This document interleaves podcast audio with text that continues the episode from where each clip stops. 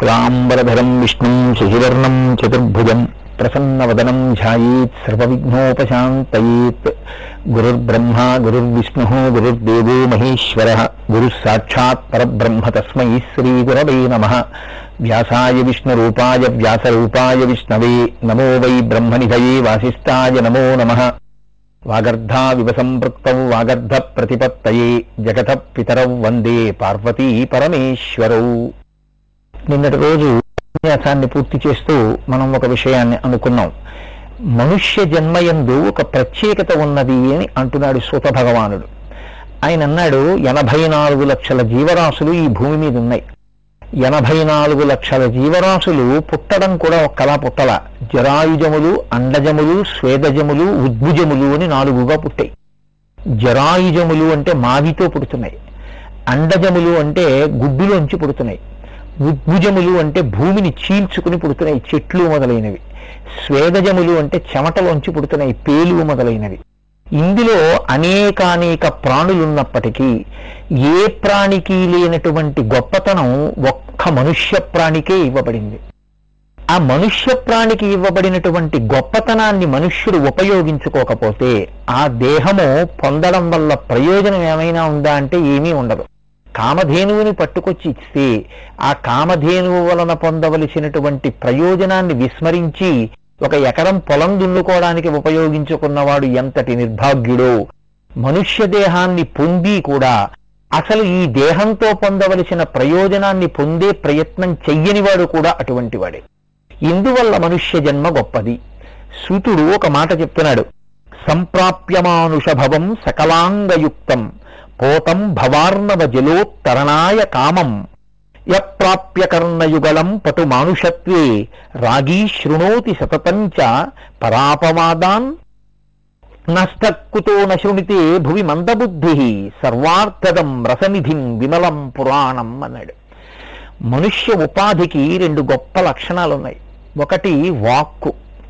మనం శ్రీరామ రామ రామే తిరమే రామే మనోరమే అనగలం. రామ రామ రామ అనగలం. ఎన్ని పాపాలు చేసిన వాడైనా రామ రామ రామ అని మూడు మాటలంటే పార్వతి వాడి పాపములు నశిస్తున్నాయి. విష్ణు సహస్రనామ స్తోత్రం చేసిన వాడితో సమానము అన్నాడు శివభగవానుడు కేవలం భగవన్నామం చెప్పగలిగినటువంటి ప్రాణి ఈ సమస్త జీవకోటి ఎందు మనుష్యుడొక్కడే. ఒక పిల్లిగా పుడితే వచ్చే నష్టం లేదు కానీ అది జీవిత పర్యంతంలో ఒక్కసారి కూడా భగవన్నామం చెప్పలేదు.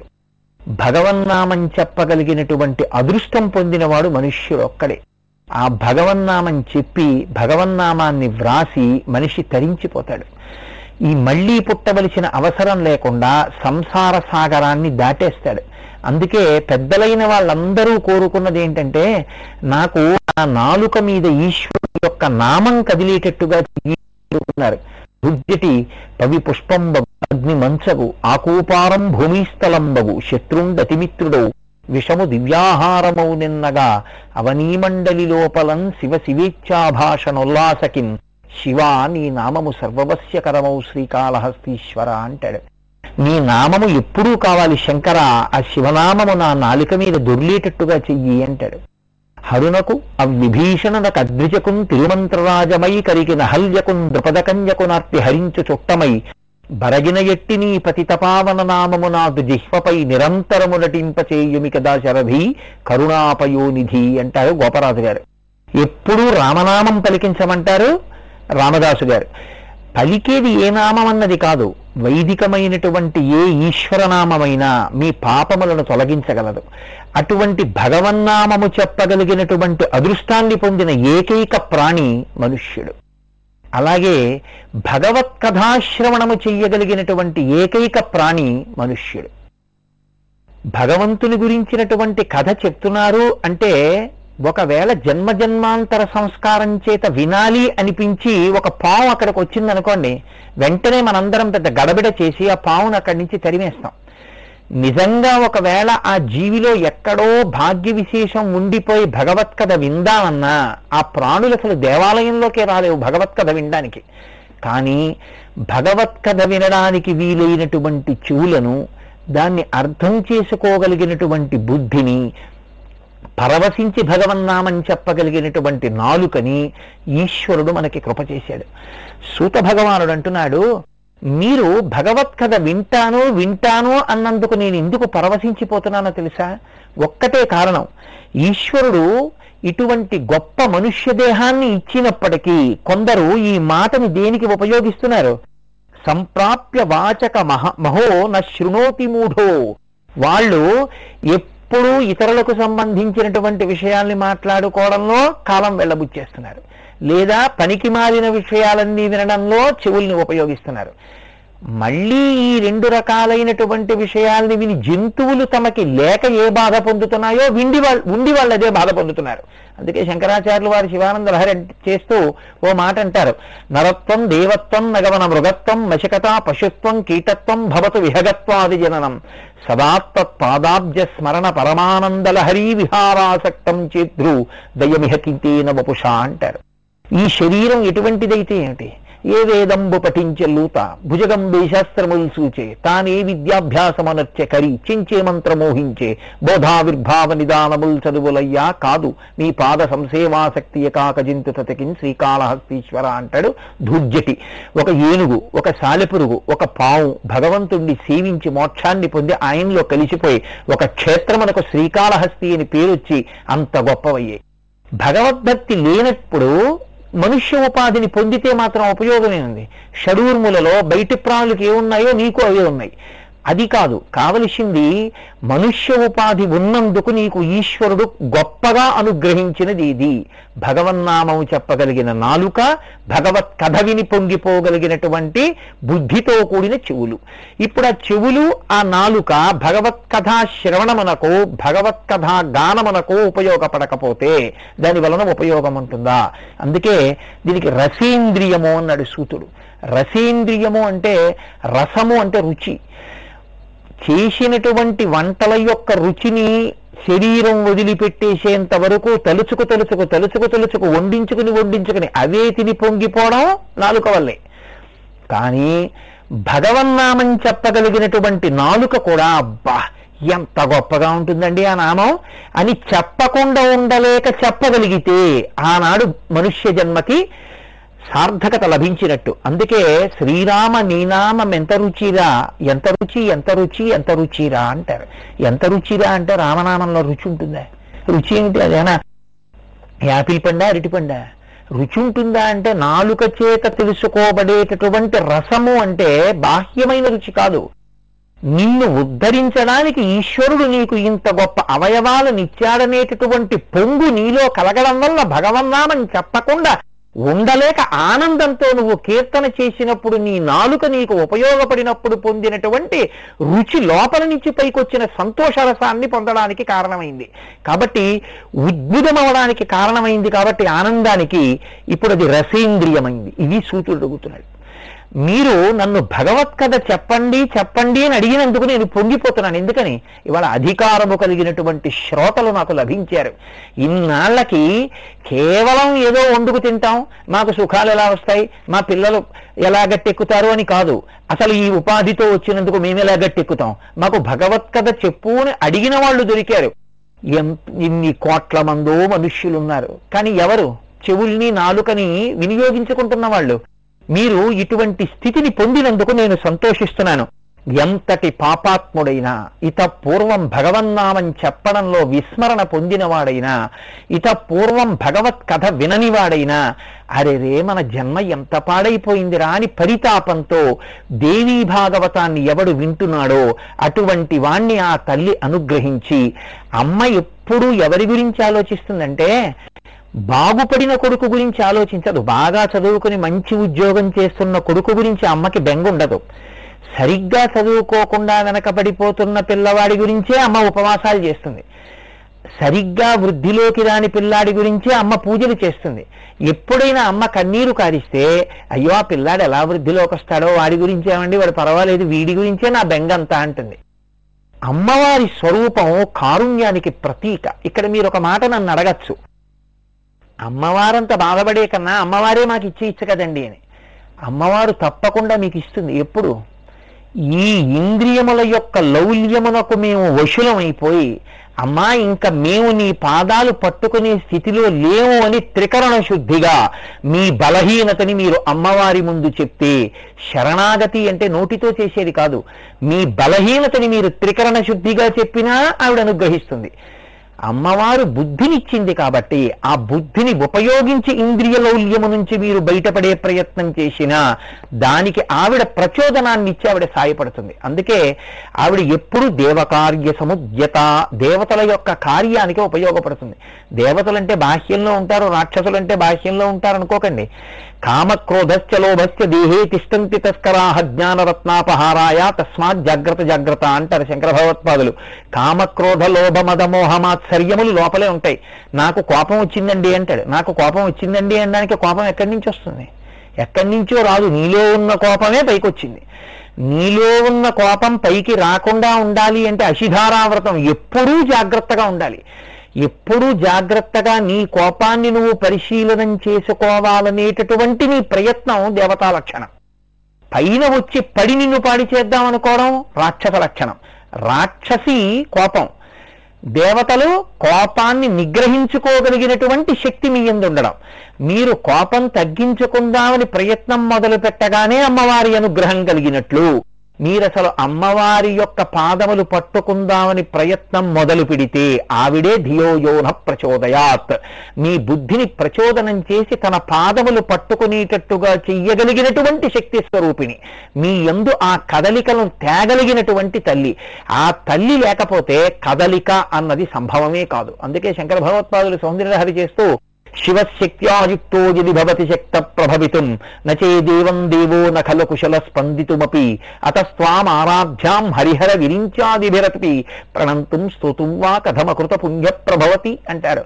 అమ్మా గతంలో ఎక్కడో ఏదో పుణ్యం చేయకపోతే ఈనాడు నీ పాదముల వంక చూద్దాం అనిపిస్తుందా? ప్రణంతుం ఒక్కసారి నమస్కారం చెయ్యాలి అంటే రెండు చేతులు ఇలా కలవాలి. ఎంతమందినో చూసి తల ఇలా ఆడిస్తాడు. ఆ నా అంతవాణ్ణి నేను ఆయనకి నేను నమస్కారం చేయడం ఏమిటి అంటాడు అలా కాదని ఐదు జ్ఞానేంద్రియాల్ని ఐదు కర్మేంద్రియాల్ని బుద్ధిస్థానమైన తలని పదకొండింటిని మీ పాదముల దగ్గర న్యాసం చేస్తున్నాను అని వంగగలిగినటువంటి బుద్ధి లోపల ఉండాలి అంటే అదేం సామాన్యమైనటువంటి విషయం కాదు. అంతటి మహానుభావుడైనటువంటి భీష్ముడు సంతతము నమస్కరిస్తూ ఉండేవాడు. జలజాతెచ్చను తోడి తెచ్చితివి నా సందేశమున్ చెప్పి నను నిలువం పెట్టితివి. నీ కృపను బ్రతికితిన్ నీకన్న పుణ్యాత్మకుల్ కలరే. దీనికి నీకున్ ప్రత్యుపకృతిం చేయంగ నేనేరా. అంజలి ఘటించద భూసురాన్వయమణి సద్బంధు చింతామణి అంటుంది రుక్మిణీదేవి. నేనేం చేయగలనయ్యా గురువుకి? నాకు ఈశ్వరుణ్ణి అందించిన వాడివి. నీకు తిరిగి ప్రత్యుపకారం చేయడం కుదురుతుందా? రెండు చేతులు కలిపి శిరస్సును ఉంచి నీ పాదముల దగ్గర నమస్కారం చేస్తున్నానయ్యా. అంజలి ఘటించద భూసురాన్వయమణి సద్బంధు చింతామణి అంటుంది. అటువంటి వినయం రావాలన్నా అమ్మవారు అనుగ్రహం ఉండాలి. ఆవిడ కదలిక ఉంటే తప్ప లోపల కదలికలు సరైనవి కావు. లోపల సరైన కదలికలు లేకపోతే బాహ్యంలో కదలికలు సరైన ఉండవు. ఒక ఆయన ఎప్పుడు దేవాలయం వైపు కదులుతాడు. ఒక ఆయన ఎప్పుడు దురభ్యాసం వైపు కదులుతాడు. ఎందుకు వచ్చింది ఏ భగవతి పాదములు పట్టుకోలేదో నీకు బుద్ధి ఇచ్చినా దాని వల్ల పాడవుతున్నావు. ఒక్కసారి అమ్మవారి వంక చూడు. అమ్మవారు నీ వంక చూసి నిన్ను పట్టుకోవడానికి సిద్ధంగా ఉంది. నిన్ను నువ్వు నిగ్రహించుకోలేకపోతే అది తల్లికి చెప్పుకో. నువ్వు ఉన్నత పదంలోకి వచ్చి బుద్ధితో ప్రకాశించి మంచి స్థితిని పొందాలనుకుంటే అమ్మవారి అనుగ్రహం కోరుకో. ఈ రెండే మనకి శాస్త్రంలో చెప్పబడ్డాయి. దయాస్వరూపిణి అయినటువంటి తల్లి ఎప్పుడూ మనని సన్మార్గంలో ప్రవర్తింప చేయాలనే తాపత్రయపడుతూ ఉంటుంది. అటువంటి అమ్మవారి యొక్క అనుగ్రహ విశేషాన్ని వివరణ చేసినటువంటి పురాణం కనుక ఇది దేవీ భాగవతమయ్యా ఎంత పాపాత్ముడైనా ఆ తల్లి గురించి వింటే అన్ని పాపములు నశించి అమ్మవారి అనుగ్రహం పొందుతాడు. జీవితంలో దేవీ భాగవతం వినలేదు అని చెప్పుకోవడం దేవీ భాగవతం చదువుకోకపోవడం అటువంటి కన్నతల్లి యొక్క ప్రేమని జారవిడుచుకోవడం కాదా? కాబట్టి మీరు ధన్యాత్ములు నన్ను ఇంత మంచి కోరిక కోరారు. తప్పకుండా మీకు దేవీ భాగవత వివరణ చేస్తాను అంటున్నాడు సూత భగవానుడు.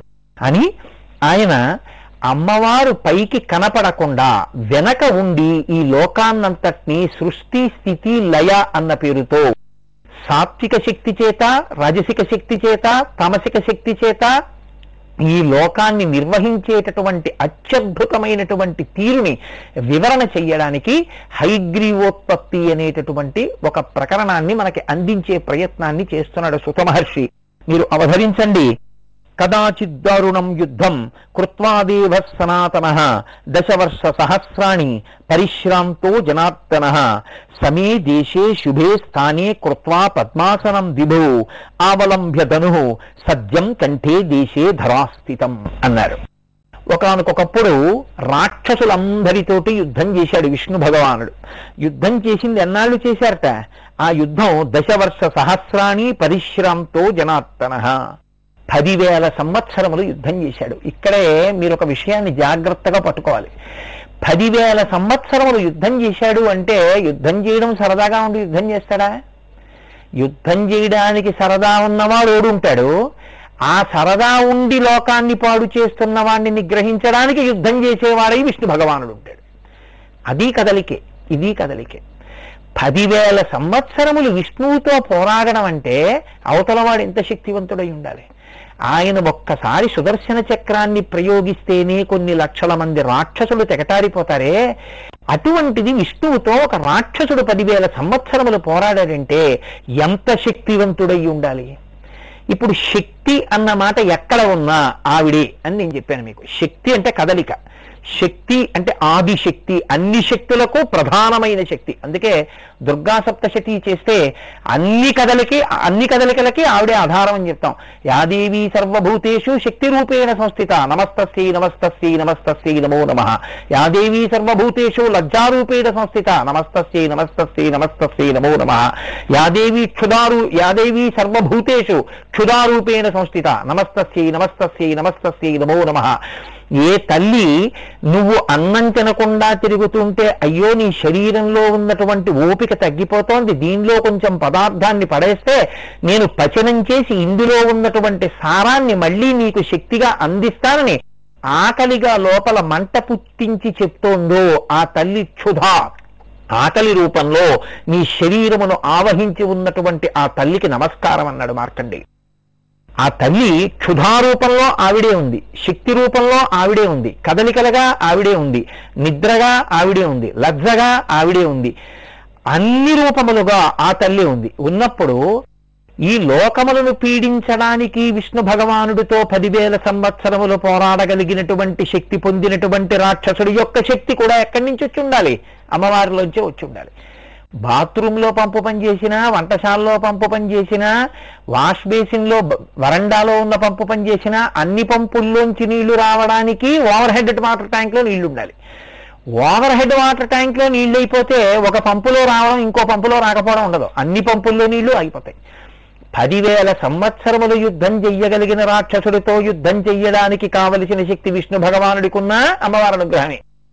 పదివేల సంవత్సరములు విష్ణు భగవానుడితో పోరాడగలిగినటువంటి శక్తి రాక్షసుల ఎందున్న అమ్మవారి అనుగ్రహమే.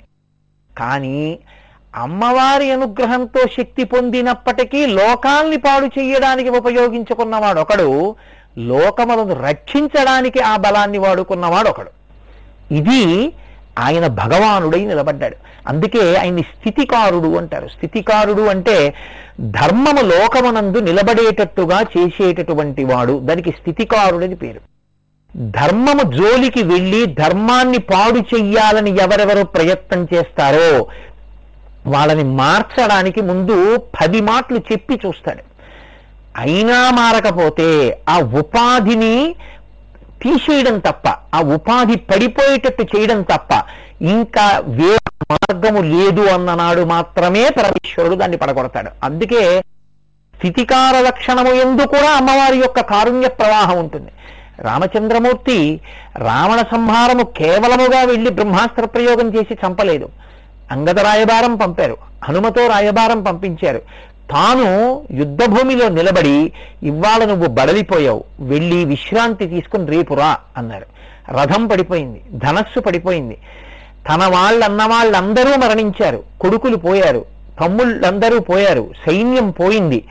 నేడు పోయి రేపు రా అని రామచంద్రమూర్తి అన్నప్పుడు రావణాసురుడు నాలుగు మైళ్ళు నడిచి తిరిగి అంతఃపురానికి వెళ్ళకుండా పది అడుగులు ముందుకి నడిచి రామచంద్రమూర్తి పాదాల మీద పడిపోయి ఉంటే వాడు కృతార్థుడైపోయి ఉండేవాడు. వాడి బుద్ధి బాగులేనప్పుడు అంత అవకాశం ఇచ్చినా మారనప్పుడు వదిలిపెడితే లోకాన్ని పాడు చేయడం వినా వాడి వల్ల ఉపయోగం లేనప్పుడు మన ఒంటిలో పుట్టిన సెగ్గెడ్డైనంత మాత్రం చేత అయ్యో నా ఒంట్లో పుట్టిన సెగ్గెడ్డని ప్రేమతో చూస్తామా డాక్టర్తో కోయించేస్తామా కోయించినట్టు ఈశ్వరుడిదైనటువంటి ఈ లోకంలోనే సెగ్గెడ్డలా పుట్టి లోకాన్ని బాధ పెడుతున్నటువంటి రాక్షసుని యొక్క శరీరాన్ని పడగొట్టడం వినా మార్గం లేనప్పుడు అలా ఉపాధిని పడగొట్టి ఇంకా తప్పు చెయ్యకుండా అతన్ని రక్షించడం కోసం పరమేశ్వరుడు పడగొడతాడు. అందుకే సంహార ప్రక్రియ ఎందు రాక్షస సంహారమునందు క్రౌర్యమున్నదా కారుణ్యమున్నదా? కారుణ్యమే ఉన్నది. ఈ కారుణ్యం ఎక్కడిది? దయాస్వరూపిణి అయినటువంటి భగవతి జగన్మాత యొక్క దయ సృష్టి కార్యమునందు స్థితి కార్యమునందు లయ కార్యమునందు కూడా ప్రకాశిస్తుంటుంది. అందుకే పదివేల సంవత్సరములు యుద్ధం చేసినటువంటి విష్ణు భగవానుడు అలసట చెందాడు. ఈ మాటలలో ఉండేటటువంటి చమత్కారాన్ని మీరు పట్టుకోవాలి. అలసట చెందడం అంటే ఏమిటి? శక్తి లుప్తము కావడం. ఇక మళ్ళీ లేచి తిరగడానికి కావలసిన ఓపిక తగ్గిపోతే అబ్బా బడలిపోయానంటాడు. అంటే ఇక నేను పని చేయలేను ఇప్పుడు అమ్మవారు ఏదో సంకల్పం చేసింది. ఆ సంకల్పం చేయడం వల్ల పదివేల సంవత్సరములు రాక్షసులతో యుద్ధం చేసి నిగ్రహించగలిగినటువంటి శక్తి కలిగినటువంటి విష్ణువుకి అవసత కలిగింది. అంటే ఇప్పుడు ఆవిడ శక్తినిచ్చి రాక్షస సంహారం చేసింది. శక్తి తీసి రాక్షస సంహారమే చేయిస్తుంది. ఎందుకంటే ఆయన స్థితికారుడు. ఆయన శక్తి సత్వగుణ స్వరూపిణి అయినటువంటి లక్ష్మి. కాబట్టి ఇప్పుడు ఆయన ఎప్పుడూ చేసేది ధర్మాన్ని రక్షించడం. ఆయన ఎందు శక్తిని ఉంచాలి. మరి ఇప్పుడు శక్తిని ఎందుకు తీసేసింది? అంటే ఒక్కొక్కప్పుడు శక్తినిచ్చి ఉపయోగం. ఒక్కొక్కప్పుడు శక్తిని తీసేసి కూడా ఉపయోగం ఉంటుంది. మీరు చూడండి ఫ్యాక్టరీ బాగా పనిచేస్తుంటుంది. అందులో ఉన్న యంత్రాలన్నీ చాలా బాగా పనిచేస్తుంటాయి. అయినా కూడా ఫ్యాక్టరీ షట్ డౌన్ అంటారు. అంటే ఒక రోజు ఫ్యాక్టరీలో ఉన్న యంత్రాలన్నింటినీ ఆపేస్తారు. ఎందుకు ఆపేస్తారు అంటే పనిచేసి పనిచేసి పనిచేసి ఘర్షణకి లోనైనటువంటి యంత్రం ఒక రోజు పని ఆపు చేసి విరామం ఇవ్వకపోతే దాని జీవనకాలం దెబ్బతింటుంది. కాబట్టి శక్తిని ఇంకా ఉంచాలి అంటే ప్రయత్నపూర్వకంగా ఒక రోజు ఆపాలి. ఒక ఫ్యాక్టరీ షట్డౌన్లో ఫ్యాక్టరీ యొక్క జీవిత కాలాన్ని పెంచినట్టు. నిరంతరంగా పనిచేసేటటువంటి జీర్ణ ప్రక్రియకి విశ్రాంతినిచ్చి అది ఇంకా బాగా పనిచేసేటట్టు చేయడానికి ఉపవాసం చేయించినట్టు. విష్ణు భగవానుడికి అలసట కల్పించి అమ్మవారు ఏదో ఒక మహోత్కృష్టమైన ప్రయోజనాన్ని సాధించబోతోంది. ఇది ప్రకటంగా ఆవిడ పైకొచ్చి చెప్తుందా? చెప్పదు. ఎందుకని? ఆమె నిర్గుణ స్వరూప ఆమె తెర వెనక ఉంటుంది. మీతో మనవి చేశాను. ఫ్యాన్ తిరగడం కనపడుతుంది. లైట్ వెలగడం కనపడుతుంది. మైక్ బాగా గట్టిగా మాట్లాడేటట్టు చెయ్యగలిగినటువంటి శక్తి కనపడుతుంది. కానీ వాటిలో ప్రవహిస్తున్నటువంటి విద్యుత్ కనపడదు. అలాగే స్థితికారుడైన విష్ణువు చేత ఇప్పుడు అలసట పొందేటట్టుగా చేసిన శక్తి స్వరూపం ఎవరో కూడా మన కంటికి కనపడదు. కానీ అలసట పొందినటువంటి విష్ణు భగవానుడు అబ్బా నాకు చాలా బడలికగా ఉంది. కాసేపు విశ్రాంతి తీసుకుంటానన్నాడు. అలసట పొందినటువంటి వ్యక్తి విశ్రాంతి తీసుకుంటే శక్తిని పొందుతాడు. కాబట్టి ఇప్పుడు ఆయనకి విశ్రాంతి అంటే మనకి నిద్రలో ఎలా అయితే అవయవములన్నీ ఇంద్రియములన్నీ శక్తిని పొందుతాయో అలా ఆయన కూడా నిద్రని పొందాడు. నిద్రని పొందడం అన్న మాటకి మీరు రహస్యం చూడాలి. నేను నిద్రపోతానా? నిద్ర నాకు వస్తుందా? నేను నిద్రపోవడం కుదరదు. పడుకున్న వాళ్ళకి నిద్ర పట్టకపోవచ్చు. నిద్ర నన్ను పొందాలి. అంటే అమ్మవారే నిద్రారూపంతో విష్ణువుని పొందింది. దీని వెనక చమత్కారం ఏమిటో దీని వల్ల జరగబోయేటటువంటి గొప్ప ప్రయోజనం ఏమిటో ఎందుకు విష్ణు భగవానుడు అలా విశ్రాంతి తీసుకున్నాడో రేపటి రోజున మీరు ఈ కథలో ఉండేటటువంటి గమ్మత్తుని విని తరించెదరుగాక. మంగళాశాసనపరై మదాచార్య పురోగమై సర్వైశ్చ పూర్వైరాచార్యై సత్కృతాయాస్తు మంగళం. మంగళం కోసలేంద్రాయ మహనీయ గుణాత్మనే చక్రవర్తి తనూజాయ సర్వభౌమాయ మంగళం. ఉమాకాంతాయ కాంతాయ కామితార్థప్రదాయిని శ్రీగిరీశాయ దేవాయ சாதாய மங்கலம் சர்வம் ஸ்ரீ உமாமகேஸ்வர பரபிரம்மார்ப்பணம்